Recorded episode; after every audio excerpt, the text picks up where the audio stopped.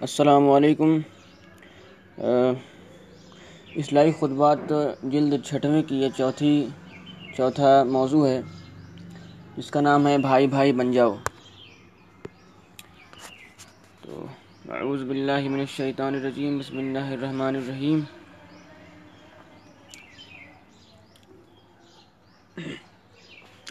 آیت کا مفہوم۔ یہ آیت جو ابھی میں نے آپ حضرات کے سامنے تلاوت کی ہے، اس آیت میں اللہ تعالیٰ ارشاد فرماتے ہیں کہ تمام مسلمان آپس میں بھائی بھائی ہیں۔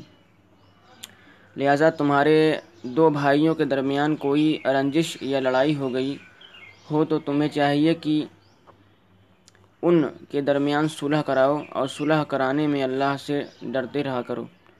ڈرو تاکہ تم اللہ تعالیٰ کی رحمت کے سزاوار اور مستحق کے سزاوار اور مستحق ہو جاؤ جھگڑے دین کو موڑنے والے ہیں، مونڈنے والے ہیں۔ قرآن و سنت میں غور کرنے سے یہ بات واضح ہو کر سامنے آ جاتی ہے کہ اللہ تعالیٰ اور اللہ کے رسول صلی اللہ علیہ وسلم کو مسلمانوں کے باہمی جھگڑے کس، کسی قیمت پر پسند نہیں۔ مسلمانوں کے درمیان لڑائی ہو یا جھگڑا ہو یا ایک دوسرے سے کھچاؤ اور تناؤ کی صورت پیدا ہو یا رنجش ہو یا اللہ تعالیٰ کو پسندیدہ نہیں، بلکہ حکم یہ ہے کہ حت الامکان اس آپس کی رنجشوں اور جھگڑوں کو باہمی نفرتوں اور عداوتوں کو کسی طرح ختم کرو۔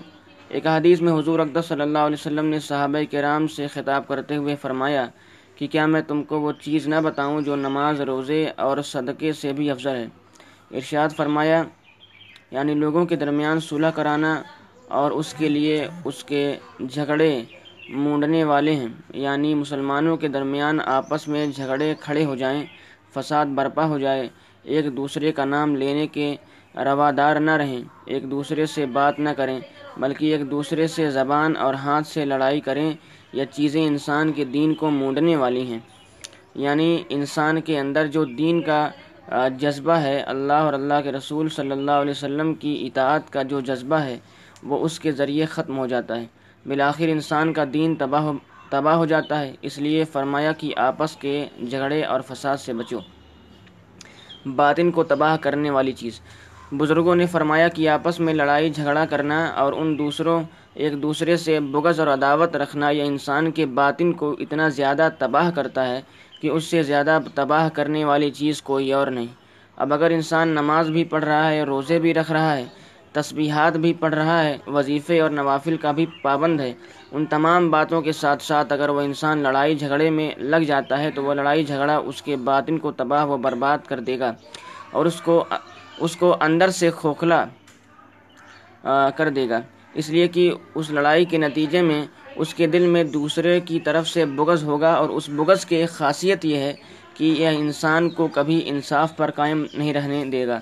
لہٰذا وہ انسان دوسروں کے ساتھ کبھی ہاتھ سے زیادتی کرے گا، کبھی زبان سے زیادتی کرے گا، کبھی دوسرے کا مالی حق چھیننے کی کوشش کرے گا۔ اللہ کی بارگاہ میں اعمال کی پیشی۔ صحیح مسلم کی ایک حدیث ہے کہ نبی کریم صلی اللہ علیہ وسلم نے ارشاد فرمایا، ہر پیر کے دن یعنی ہر سوموار کے دن اور جمعرات کے دن تمام انسانوں کے اعمال اللہ تعالیٰ کے بارگاہ میں پیش کیے جاتے ہیں۔ اور جنت کے دروازے کھول دیے جاتے ہیں۔ یوں تو ہر وقت ساری مخلوق کے اعمال اللہ تعالیٰ کے سامنے ہیں اور اللہ تعالیٰ ہر شخص کے عمل سے واقف ہے۔ یہاں تک کہ دلوں کے بھید کو جانتا ہے کہ کس کی دل میں کس وقت کیا خیال آ رہا ہے۔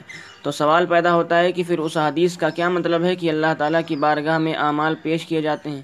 بعد دراصل یہ ہے کہ ویسے تو اللہ تعالیٰ سب کچھ جانتے ہیں، لیکن اللہ تعالیٰ نے اپنی بادشاہیت کا نظام اس طرح بنایا ہے کہ ان دونوں میں مخلوق کے اعمال پیش کیے جائے تاکہ ان کی بنیاد پر ان کے جنتی یا جہنمی ہونے کا فیصلہ کیا جائے۔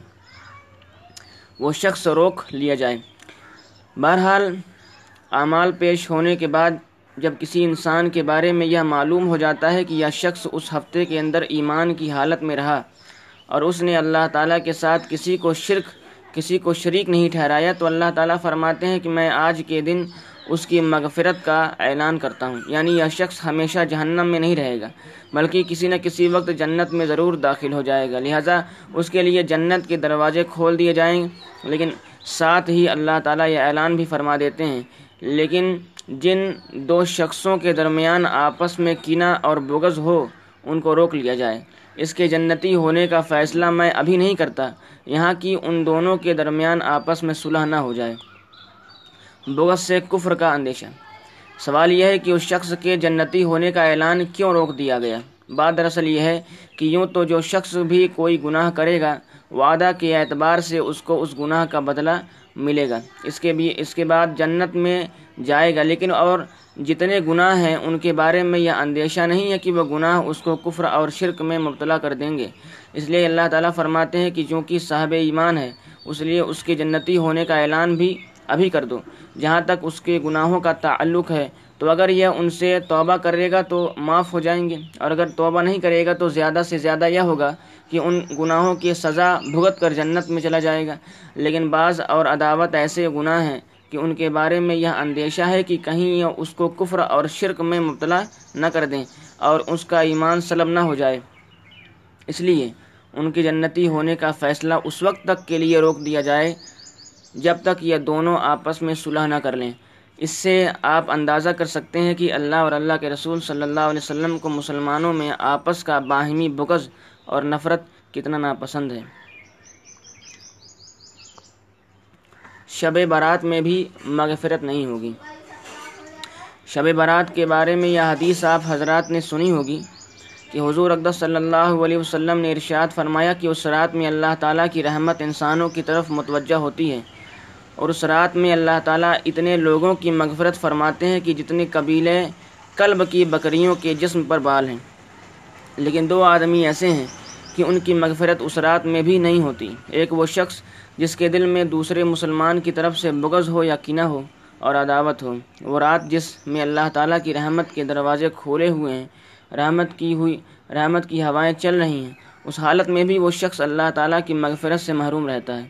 دوسرا وہ شخص جس نے اپنا زیر جامع ٹخنوں سے نیچے لٹکایا ہوا ہو اور اس کے بھی مغفرت نہیں ہوگی۔ بعض کی حقیقت، بغض کی حقیقت۔ اور بغض کی حقیقت یہ ہے کہ دوسرے شخص کی بدخواہی کی فکر کرنا کہ اس کو کسی طرح نقصان پہنچ جائے یا اس کی بدنامی ہو، لوگ اس کو برا سمجھیں، اس پر کوئی بیمار بیماری آ جائے، اس کی تجارت بند ہو جائے یا اس کو تکلیف پہنچ جائے، تو اگر دل میں دوسرے شخص کی طرف سے بدخواہی پیدا ہو جائے، اس کو بغض کہتے ہیں۔ لیکن اگر ایک شخص مظلوم ہے، کسی دوسرے شخص نے اس پر ظلم کیا ہے، تو ظالم کے ظالم ہے۔ تو ظاہر ہے کہ مظلوم کے دل میں ظالم کے خلاف جذبات پیدا ہو جاتے ہیں اور اس کا مقصد اپنے آپ سے اس ظلم کو دفع کرنا ہوتا ہے تاکہ وہ ظلم نہ کرے۔ تو ایسی صورت میں اللہ تعالیٰ نے اس ظالم سے ظلم کا بدلہ لینے کی لینے کی اور اپنے سے ظلم کا دفاع کرنے کی بھی اجازت دی ہے۔ چنانچہ اس وقت مظلوم اس ظالم کے اس ظلم کو تو اچھا نہ سمجھے، بلکہ اس کو برا سمجھے۔ لیکن اس وقت بھی اس ظالم کی ذات سے کوئی کنہ نہ رکھے، اس کی ذات سے بغض نہ رکھے اور نہ بدخواہی کی فکر کرے تو مظلوم کا یہ عمل بغض میں داخل نہ ہوگا۔ حسد اور کنہ کا بہترین علاج یا بغض حسد سے پیدا ہوتا ہے۔ دل میں پہلے دوسروں کی طرف سے حسد پیدا ہوتا ہے کہ وہ آگے بڑھ گیا، میں پیچھے رہ گیا اور اب اس کے آگے بڑھ جانے کی وجہ سے دل میں جلن اور کڑھن ہو رہی ہے، گھٹن ہو رہی ہے۔ اور دل میں یہ خواہش ہو رہی ہے کہ میں اس کو کس طرح، کسی طرح کا نقصان پہنچاؤں اور نقصان پہنچانا قدرت اور اختیار میں نہیں ہے۔ اس کے نتیجے میں جو گھٹن پیدا ہو رہی ہے، اس سے انسان کے دل میں بغض پیدا ہو جاتا ہے۔ لہذا بغض سے بچنے کا پہلا راستہ یہ ہے کہ اپنے دل سے پہلے حسد کو ختم کرے۔ اور بزرگوں نے حسد دور کرنے کا طریقہ یہ بیان فرمایا کہ اگر کسی شخص کے دل میں یہ حسد پیدا ہو جائے کہ وہ مجھ سے آگے کیوں بڑھ گیا، تو اس حسد کا علاج یہ ہے کہ وہ اس شخص کے حق میں یہ دعا کرے کہ اللہ اس کو اور ترقی عطا فرما۔ جس وقت اس کے حق میں یہ دعا کرے گا، اس وقت دل پر آرے چل چل رہے ہوں گے۔ اس کے لیے دل تو یہ چاہ رہا ہوگا کہ اس کی ترقی نہ ہو، بلکہ نقصان ہو جائے۔ لیکن زبان سے وہ یہ دعا کر رہا ہے کہ یا اللہ اس کو اور ترقی عطا فرما۔ چاہے دل پر آرے چل ہی جائیں، کیوں؟ لیکن بتکلف اور زبردستی اس کے حق میں دعا کرے حسد دور کرنے کا یہ بہترین علاج ہے۔ اور جب حسد دور ہو جائے گا تو انشاءاللہ اللہ بغض بھی دور ہو جائے گا۔ لہٰذا ہر شخص اپنے دل کو ٹٹول کر دیکھ لے اور جس کے بارے میں بھی یہ خیال ہو کہ اس کی طرف سے دل میں بغض یا کینہ ہے، تو اس شخص کو اپنی اپنی پنج وقت نمازوں کی دعاؤں میں شامل کر لے۔ یہ حسد اور کینے کا بہترین علاج ہے۔ دشمنوں پر رحم نبی کی سیرت۔ دیکھیے مشرقین مکہ نے حضور اقدس صلی اللہ علیہ وسلم اور صحابہ کرام پر ظلم کرنے اور آپ کو تکلیف دینے، ایزا پہنچانے میں کوئی کثر نہیں چھوڑی۔ یہاں تک کہ آپ کے خون کے پیاسے ہو گئے۔ اعلان کر دیا کہ جو شخص حضور اقدس صلی اللہ علیہ وسلم کو پکڑ کر لائے گا، اس کو سو اونٹ انعام میں ملے گا۔ غزوہ عہد کے موقع پر آپ صلی اللہ علیہ وسلم پر تیروں کی بارش کی، حتیٰ کہ آپ کا چہرہ انور زخمی ہو گیا۔ دندان مبارک شہید ہو گئے، لیکن اس موقع پر آپ صلی اللہ علیہ وسلم کی زبان پر یہ دعا تھی، اے اللہ میری قوم کو ہدایت عطا فرما، ان کو علم نہیں ہے، یا نا واقف ناواقف اور جاہل ہیں۔ میری بات نہیں سمجھ رہے ہیں، اس لیے میرے اوپر ظلم کر رہے ہیں۔ اندازہ لگائیے کہ وہ لوگ ظالم تھے اور ان کے ظلم میں کوئی شک نہیں تھا۔ لیکن ان کے باوجود آپ صلی اللہ علیہ وسلم کے دل میں ان کی طرف سے بغض اور کینہ کا خیال بھی پیدا نہیں ہوا۔ تو یہ بھی نبی کریم صلی اللہ علیہ وسلم کی عظیم سنت اور آپ کا اسوہ ہے کہ بدخواہی کا بدلہ، بدخواہی سے نہ دیں، بلکہ اس کے حق میں دعا کریں اور یہی حسد اور بغض کو دور کرنے کا بہترین علاج ہے بہرحال میں یہ عرض کر رہا تھا کہ یہ آپس کے جھگڑے آخر کار دل میں بغض اور حسد پیدا کر دیتے ہیں۔ اس لیے کہ جس جھگڑا جب جھگڑا لمبا ہو تو دل میں بغض ضرور پیدا ہوگا، اور جب بغض پیدا ہوگا تو دل کے دنیا تباہ ہو جائے گی اور باطن خراب ہوگا، اور اس کے نتیجے میں انسان اللہ کی رحمت سے محروم ہو جائے گا۔ اس لیے حکم یہ ہے کہ آپس کے جھگڑے سے بچو اور ان سے دور رہو۔ جھگڑا علم کا نور زائل کر دیتا ہے۔ یہاں تک کہ امام مالک رحمۃ اللہ علیہ فرماتے ہیں کہ ایک جھگڑا تو جسمانی ہوتا ہے، جس میں ہاتھا پائی ہوتی ہے اور ایک جھگڑا پڑھے لکھوں کا اور علماء کا ہوتا ہے۔ وہ ہے مجادلہ، مناظرہ اور بحث و مباحثہ۔ ایک عالم نے ایک بات پیش کی، دوسرے نے اس کے خلاف بات کی۔ اس نے ایک دلیل دی، دوسرے نے اس کے دلیل کا رد لکھ دیا۔ سوال و جواب اور رد قدہ کا ایک لامتناہی سلسلہ چل پڑا۔ اس کو بھی بزرگوں نے کبھی پسند نہیں فرمایا، اس لیے کہ اس کی وجہ سے باطن کا نور زائل ہو جاتا ہے۔ چنانچہ یہی حضرت مالک، امام مالک رحمۃ اللہ علیہ فرماتے ہیں کہ علمی جھگڑے علم کے نور کو زائل کر دیتے ہیں۔ دیکھیے، ایک تو ہوتا ہے مذاکرہ۔ مثلا ایک عالم نے ایک مسئلہ پیش کیا، دوسرے عالم نے کہا کہ اس مسئلے میں مجھے فلاں اشکال ہے، فلاں شک ہے۔ اب دونوں بیٹھ کر افہام و تفہیم کے ذریعے اس مسئلے کو حل کرنے میں لگ، لگے ہوئے ہیں۔ یا ہے مذاکرہ یہ بڑا اچھا عمل ہے۔ لیکن یہ جھگڑا کے جھگڑا کہ ایک عالم نے دوسرے کے خلاف ایک مسئلے کے سلسلے میں اشتہار شائع کر دیے یا کوئی پمفلٹ یا کتاب شائع کر دی، اب دوسرے عالم نے اس کے خلاف کتاب شائع کر دی اور پھر یہ سلسلہ چلتا رہا۔ یا ایک عالم نے دوسرے کے خلاف تقریر کر دی، دوسرے عالم نے اس کے خلاف تقریر کر دی اور یوں مخالف، مخالفت برائے مخالفت کا سلسلہ قائم ہو گیا۔ یہ ہے مجادلہ اور جھگڑا، جس کو ہمارے بزرگوں نے آئمہ دین نے بالکل پسند نہیں فرمایا۔ حضرت تھانوی رحمۃ اللہ علیہ کی قوم کی قوت کلام۔ حکیم حکیم الامت حضرت مولانا اشرف علی تھانوی رحمۃ اللہ علیہ کو اللہ تعالیٰ نے قوت کلام میں ایسا کمال عطا فرمایا تھا کہ اگر کوئی شخص کسی بھی مسئلے پر بحث و مباحثہ کے لیے آ جاتا تو آپ چند منٹ میں اس کو لاجواب کر دیتے تھے۔ بلکہ ہمارے حضرت ڈاکٹر عبدالحی صاحب رحمۃ اللہ علیہ نے واقعہ سنایا کہ ایک مرتبہ آپ بیمار تھے اور بستر پر لیٹے ہوئے تھے، اس وقت آپ نے ارشاد فرمایا کہ الحمد اللہ تعالیٰ کی رحمت کے بھروسے پر یہ بات کہتا ہوں کہ اگر ساری دنیا کے عقل مند لوگ جمع ہو کر آ جائیں اور اسلام کے کسی بھی معمولی سے مسئلے پر کوئی اعتراضات کریں تو انشاءاللہ یا ناکارہ دو منٹ میں ان کو لاجواب کر سکتا ہے۔ پھر فرمایا کہ میں تو ایک ادنا طالب علم ہوں، علماء کی تو بڑی شان ہے۔ چنانچہ واقعہ یہ ہے کہ حضرت تھانوی رحمۃ اللہ علیہ کے پاس کوئی آدمی کسی مسئلے پر بات چیت کرتا تو چند منٹ میں چند منٹ سے زیادہ نہیں چل سکتا تھا۔ مناظرے سے عموماً فائدہ نہیں ہوتا۔ خود حضرت تھانوی رحمۃ اللہ علیہ فرماتے ہیں کہ جب میں دارالعلوم دیوبند سے درس نظامی کر کے فارغ ہوا تو اس وقت مجھے باطل فرقوں سے مناظرہ کرنے کا بہت شوق تھا۔ چنانچہ کبھی شیعوں سے مناظرہ ہو رہا ہے، کبھی غیر مقلدین سے، تو کبھی بریلویوں سے، کبھی ہندوؤں سے۔ اور کبھی سکھوں سے مناظرہ ہو رہا ہے۔ چنانچہ نیا نیا فارغ ہوا تھا، اس لیے شوق اور خوش جوش میں یہ مناظرے کرتا رہا۔ لیکن بعد میں میں نے مناظرے سے توبہ کر لی۔ اس کے لیے کہ تجربہ یہ ہوا کہ اس سے فائدہ نہیں ہوتا، بلکہ اپنی باطنی کیفیات پر اس کا اثر پڑتا ہے۔ اس لیے کہ میں نے اس کو چھوڑ دیا۔ بہرحال جب ہمارے بزرگوں نے حق و باطل کے درمیان بھی مناظرے کو پسند نہیں فرمایا، تو پھر اپنی نفسیاتی خواہشات کے بنیاد پر یا دنیاوی معاملات کی بنیاد پر مناظرہ کرنا اور لڑائی جھگڑا کرنے کو کیسے پسند فرما سکتے ہیں یا جھگڑا ہمارے باطن کو خراب کر دیتا ہے۔ جنت میں گھر کی ضمانت۔ ایک حدیث میں حضور اقدس صلی اللہ علیہ وسلم نے ارشاد فرمایا، میں اس شخص کو جنت کے بیچوں بیچ گھر والے، گھر دلانے کا ذمہ دار ہوں جو حق پر ہونے، جو حق پر ہونے کے باوجود جھگڑا چھوڑ دے۔ یعنی جو شخص حق پر ہونے کے باوجود یا خیال کرتا ہے کہ اگر میں حق کا زیادہ مطالبہ کروں گا تو جھگڑا کھڑا ہو جائے گا، چلو اس حق کو چھوڑ دوں تاکہ جھگڑا ختم ہو جائے۔ اس لیے لیے حضور اقدس صلی اللہ علیہ وسلم فرما رہے ہیں کہ میں اس کو جنت کے بیچوں بیچ گھر دلانے کا ذمہ دار ہوں۔ اس سے اندازہ لگائیے کہ سرکار دو عالم صلی اللہ علیہ وسلم کو جھگڑا ختم کرنے، جھگڑا ختم کرانے کی کتنی فکر تھی تاکہ آپس کے جھگڑے ختم ہو جائیں۔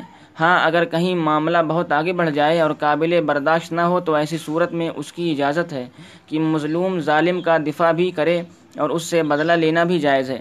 لیکن حت الامکان یا کوشش کی، کوشش ہو کہ جھگڑا ختم ہو جائے۔ جھگڑوں کے نتائج۔ آج ہمارا معاشرہ جھگڑوں سے بھرا گیا، بھر گیا ہے۔ اس کی بے برکتی اور ظلمت پورے معاشرے میں اس قدر چھائی ہوئی ہے کہ عبادتوں کے نور محسوس نہیں ہوتے۔ چھوٹی چھوٹی باتوں پر جھگڑے ہو رہے ہیں۔ کہیں خاندانوں میں جھگڑے، تو کہیں میاں بیوی میں جھگڑا ہے۔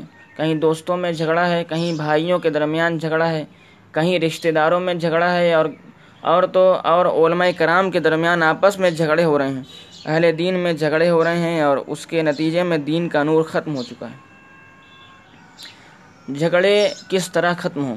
اب سوال یہ ہے کہ یہ جھگڑے جس طرح، کس طرح ختم ہوں؟ حکیم الامت حضرت مولانا محمد اشرف علی تھانوی رحمۃ اللہ علیہ کا ایک ملفوظ آپ حضرات کو سناتا ہوں، جو بڑا زرین اصول ہے۔ اگر انسان اس اصول پر عمل کر لے تو امید ہے کہ پچہتر فیصد جھگڑے تو وہیں ختم ہو جائیں گے۔ چنانچہ فرمایا، ایک کام یہ کر لو کہ دنیا والوں سے امید باندھنا چھوڑ دو۔ جب امیدیں چھوڑ دو گے تو انشاءاللہ پھر دل میں بھی بغض اور جھگڑے کا خیال نہیں آئے گا۔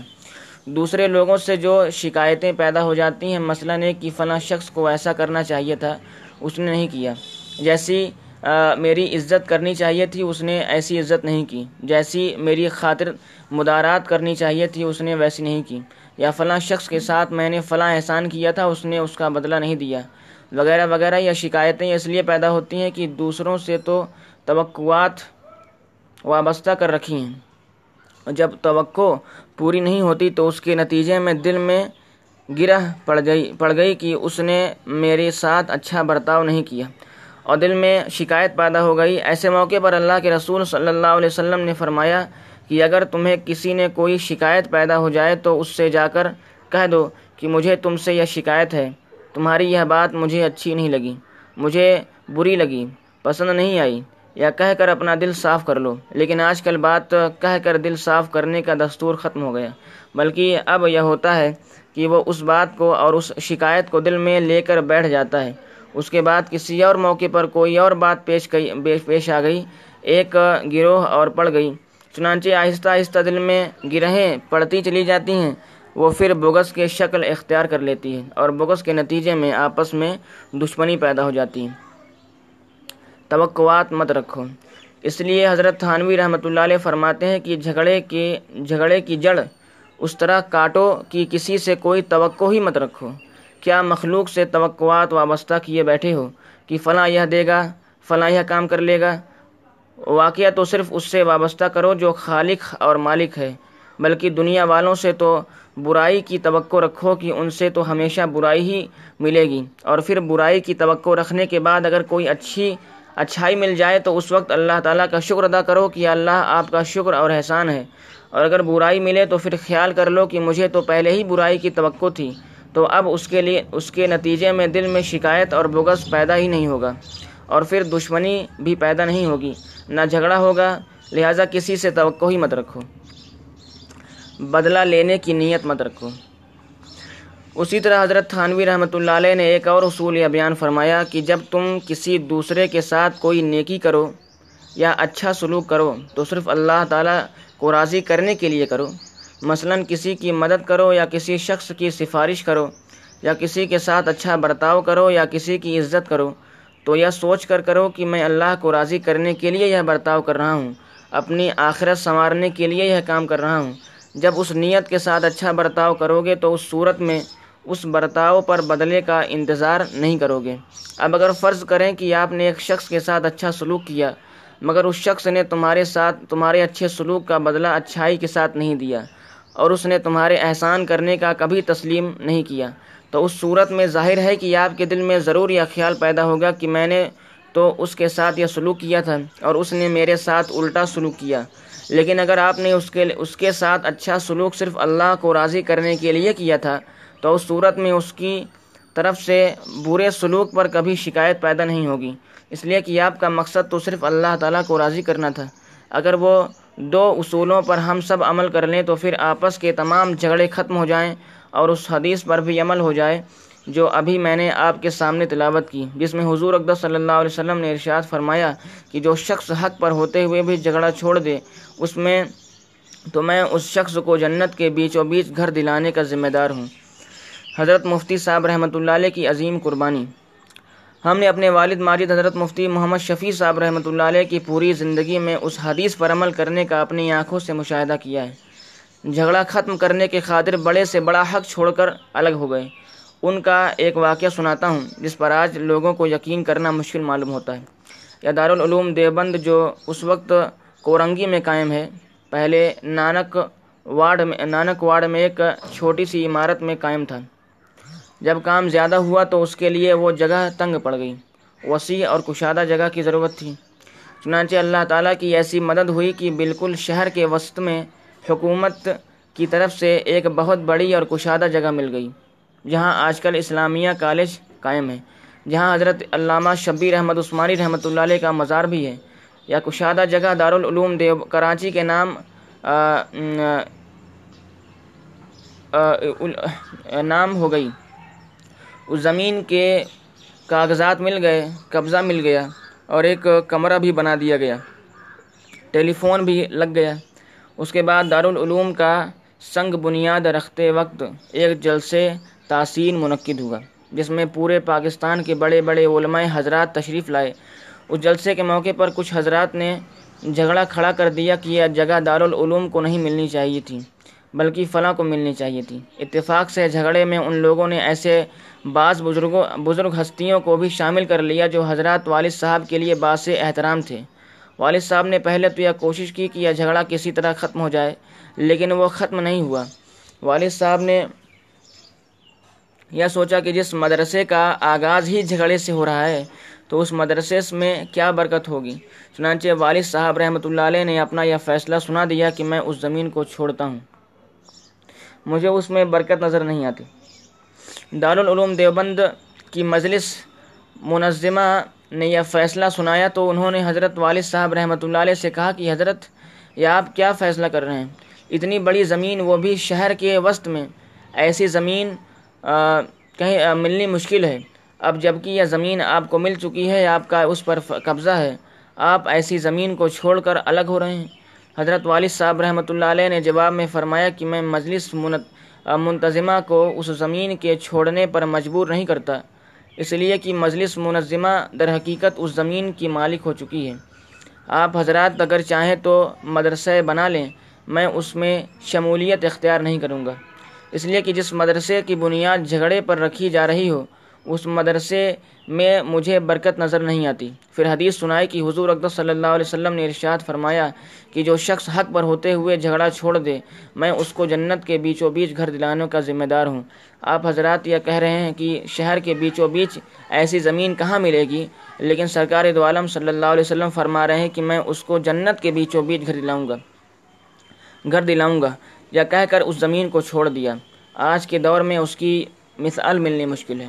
کہ کوئی شخص اس طرح جھگڑے کی وجہ سے اتنی بڑی زمین چھوڑ دے، لیکن جس شخص کا نبی کریم صلی اللہ علیہ وسلم کے ارشاد پر کامل یقین ہے، وہی یہ کام کر سکتا ہے۔ اس کے بعد اللہ تعالیٰ کا ایسا فضل ہوا کہ چند ہی مہینوں کے بعد اس زمین سے کئی گنا کئی گنا بڑی زمین عطا فرما دی، جہاں آج دارالعلوم قائم ہے۔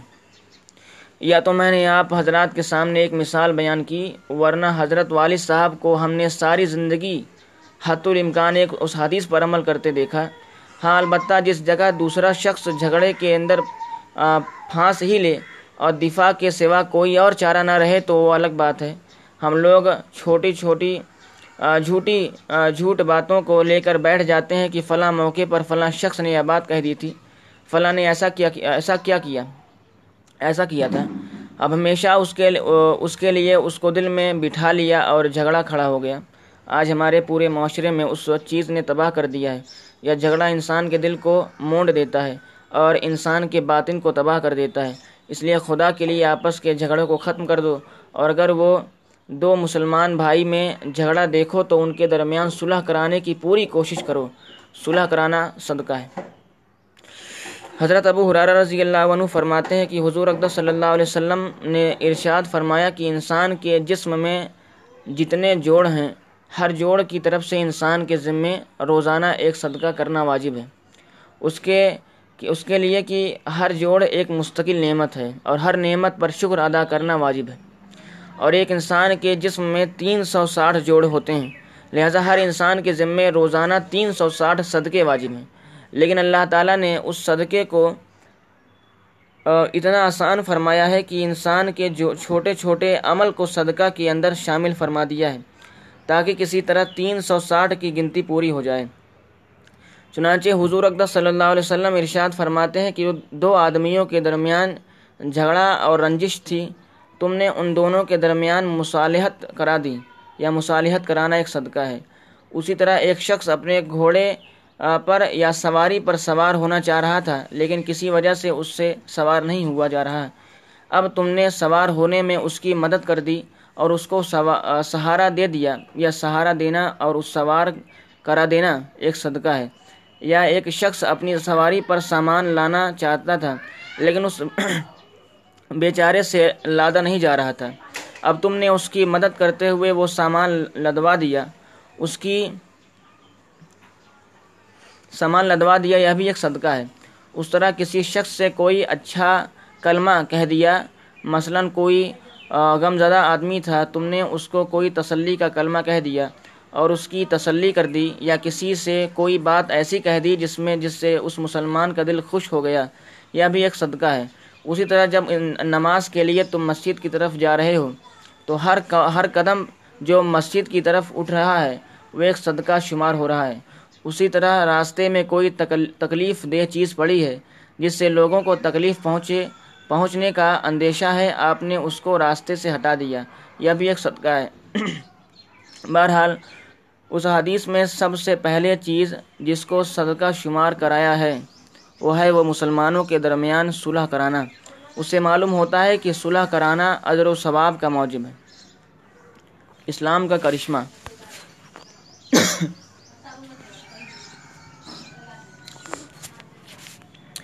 یہ حضرت تم کلثوم رضی اللہ عنہ، انہا ایک صحابیہ ہیں۔ اور رقبہ بن ابی معیت کی بیٹی ہیں۔ اور رقبہ ابن ابی معیت حضور اقدس صلی اللہ علیہ وسلم کا جانی دشمن تھا۔ انتہا درجے کا مشرق اور حضور اقدس صلی اللہ علیہ وسلم کو تکلیف پہنچانے والے، جیسے ابو جہل اور ابو امیہ ابن ابی خلف تھے، جو کٹر قسم کے مشرق تھے، یہ بھی انہی میں تھا۔ اور وہ یہ وہ شخص تھا جس کے لیے حضور اقدس صلی اللہ علیہ وسلم نے بدعا فرمائی۔ چنانچہ بدعا کرتے ہوئے فرمایا اللہ صلی علیہ کل کل بم من کلابی کا اے اللہ، درندوں میں سے کسی درندے کو آپ پر مسلط فرما دے۔ اس پر مسلط فرما دے۔ حضور اکبر صلی اللہ علیہ وسلم کی یہ بدوا قبول ہوئی۔ بالآخر، ایک شعر کے ذریعے اس کا انتقال ہوا۔ تو ایک طرف، باپ تو ایسا دشمن اسلام تھا دوسری طرف اس کی بیٹی حضرت ام کلثوم رضی اللہ عنہ ہیں، جن کو اللہ تعالیٰ نے ایمان کی دولت عطا فرمائی اور صحابیہ بن گئیں۔ ایسا شخص جھوٹا نہیں۔ بہرحال حضرت ام کلثوم رضی اللہ عنہ فرماتی ہے کہ میں نے حضور اقدس صلی اللہ علیہ وسلم کو یہ فرماتے ہوئے سنا کہ جو شخص لوگوں کے درمیان مصالح، مصالحت کی خاطر کوئی اچھی بات ادھر سے ادھر پہنچا دیتا ہے۔ یا ایک کی بات دوسرے کو اس انداز سے نقل کرتا ہے کہ اس کے دل میں دوسروں کی قدر پیدا ہو اور نفرت دور ہو جائے۔ ایسا شخص قذاب اور جھوٹا نہیں۔ مطلب یہ ہے کہ وہ شخص ایسی بات کہہ رہا ہے جو بظاہر سچ نہیں ہے، لیکن وہ بات اس کے لیے کہہ رہا ہے تاکہ اس کے دل میں، اس کے دل سے دوسرے مسلمان کی برائی نقل، نکل جائے۔ آپس کے دل کا غبار دور ہو جائے اور نفرتیں ختم ہو جائیں۔ اس مقصد سے اگر وہ ایسی بات کہہ رہا ہے جو ایسا شخص جھوٹوں میں شمار نہیں ہوگا۔ سریح جھوٹ جائز نہیں۔ علماء کرام نے فرمایا ہے کہ سریح جھوٹ بولنا، بالکل صاف جھوٹ بولنا تو جائز نہیں۔ البتہ ایسی گول مول بات کرنا جس کا ظاہری مفہوم تو واقعہ کے خلاف ہے، لیکن دل میں ایسی معنی مراد لے لیے جو واقعہ کے مطابق تھی۔ مثلا دو آدمیوں کے درمیان نفرت اور لڑائی ہے۔ یا اس کا نام سننے کا روادار نہیں اور وہ اس کا نام سننے کا روادار نہیں۔ اب ایک شخص ان میں سے ایک کے پاس گیا تو اس نے دوسروں کی شکایت کرنی شروع کر دی کہ وہ تو میرا ایسا دشمن ہے۔ تو اس شخص نے کہا کہ تم تو اس کی برائیاں بیان کر رہے ہو، حالانکہ وہ تمہارا بڑا خیر خواہ ہے۔ اس لیے کہ میں نے خود سنا ہے کہ تمہارے حق میں دعا کر رہا تھا۔ اب دیکھیے کہ اس نے یہ دعا کرتے ہوئے نہیں سنا تھا، مگر اس نے دل میں یہ مراد لیا کہ اس نے یہ دعا کرتے ہوئے سنا تھا کہ اللہ مغفر اللہ مغفر المؤمنین۔ اے اللہ، تمام مومنون، مومنین کی مغفرت فرما۔ چنانچہ یہ ابھی مسلمان تھا۔ اس لیے یہ بھی اس دعا میں دخل، داخل ہو گیا تھا۔ اب سامنے والا یہ سمجھے گا کہ خاص طور پر میرا نام لے کر دعا کر رہا ہوگا۔ ایسی بات کہہ دینا جھوٹ میں داخل نہیں، بلکہ انشاءاللہ اس پر بھی اجر و ثواب ملے گا۔ زبان سے اچھی بات نکالو۔ اب جب اللہ تعالیٰ کا کوئی بندہ اللہ کی رضا کے خاطر دو مسلمان بھائیوں کے درمیان صلح کرانے کے ارادے سے نکلتا ہے، تو اللہ تعالیٰ اس کے دل میں ایسی باتیں ڈال دیتے ہیں کہ اسے ایسی بات کہو جس سے اس کے دل سے دوسرے کی نفرت دور ہو جائے۔ ایسی بات نہ کہو کہ اس کے درمیان نفرت کی آگ تو پہلے سے لگی ہوئی ہے اور اب آپ نے جا کر ایسی بات سنا دی جس نے آگ پر تیل کا کام کیا اور جس کے نتیجے میں نفرت دور ہونے کے بجائے نفرت کی آگ اور بھڑک گئی۔ یا انتہائی درجے کی رضالت کا کام ہے اور حضور اقدس صلی اللہ علیہ وسلم کو انتہائی ناپسند ہے۔ صلح کرانے کی اہمیت۔ حضرت شیخ سعدی رحمۃ اللہ علیہ کا مشہور مقولہ آپ نے سنا ہوگا کہ دروگ مصلحت آمیز، بہیہ ازراستی فتنہ انگیز۔ یعنی ایسا جھوٹ جس کے ذریعے دو مسلمانوں کے درمیان مصالح مقصود ہو، اس سچ سے بہتر ہے جس سچ سے فتنہ پیدا ہو۔ لیکن اس جھوٹ سے مراد یہ نہیں کہ سری جھوٹ بول دیا جائے، بلکہ ایسی بات کہہ دی جائے جو دو معنی رکھتی ہو۔ جب حضور اقدس صلی اللہ علیہ وسلم نے اس قسم کے جھوٹ کی اجازت دے دی، تو آپ اسی سے اندازہ لگائیے کہ وہ مسلمانوں کے درمیان جھگڑا ختم کرانے کی کس قدر اہمیت ہے۔ ایک صحابی کا واقعہ۔ حضرت عائشہ رضی اللہ عنہ فرماتی ہیں کہ ایک مرتبہ حضور اقدس صلی اللہ علیہ وسلم گھر میں تشریف فرما تھے۔ اتنے میں باہر سے دو آدمی کے جھگڑنے کی آواز سنی اور جھگڑا اس بات تھا کہ اس بات پر تھا کہ ان میں سے ایک نے دوسرے سے قرضہ لیا تھا۔ قرض خواہ دوسرے سے قرض کا مطالبہ کر رہا تھا کہ میرا قرض واپس کرو۔ مقروض یہ کہہ رہا تھا کہ اس وقت میرا میرے اندر سارا قرضہ ادا کرنے کی صلاحیت نہیں ہے۔ تم کچھ قرضہ لے لو، کچھ چھوڑ دو۔ اس اس جھگڑنے کے اندر ان دونوں کی آوازیں بھی بلند ہو رہی تھیں۔ اور جھگڑنے کے دوران اس قرض خواہ نے یا قسم کھا لی کہ واللہ لا افعل، خدا کی قسم میں قرضہ کم نہیں کروں گا۔ اس دوران حضور اقدس صلی اللہ علیہ وسلم بھی گھر سے باہر تشریف لے آئے۔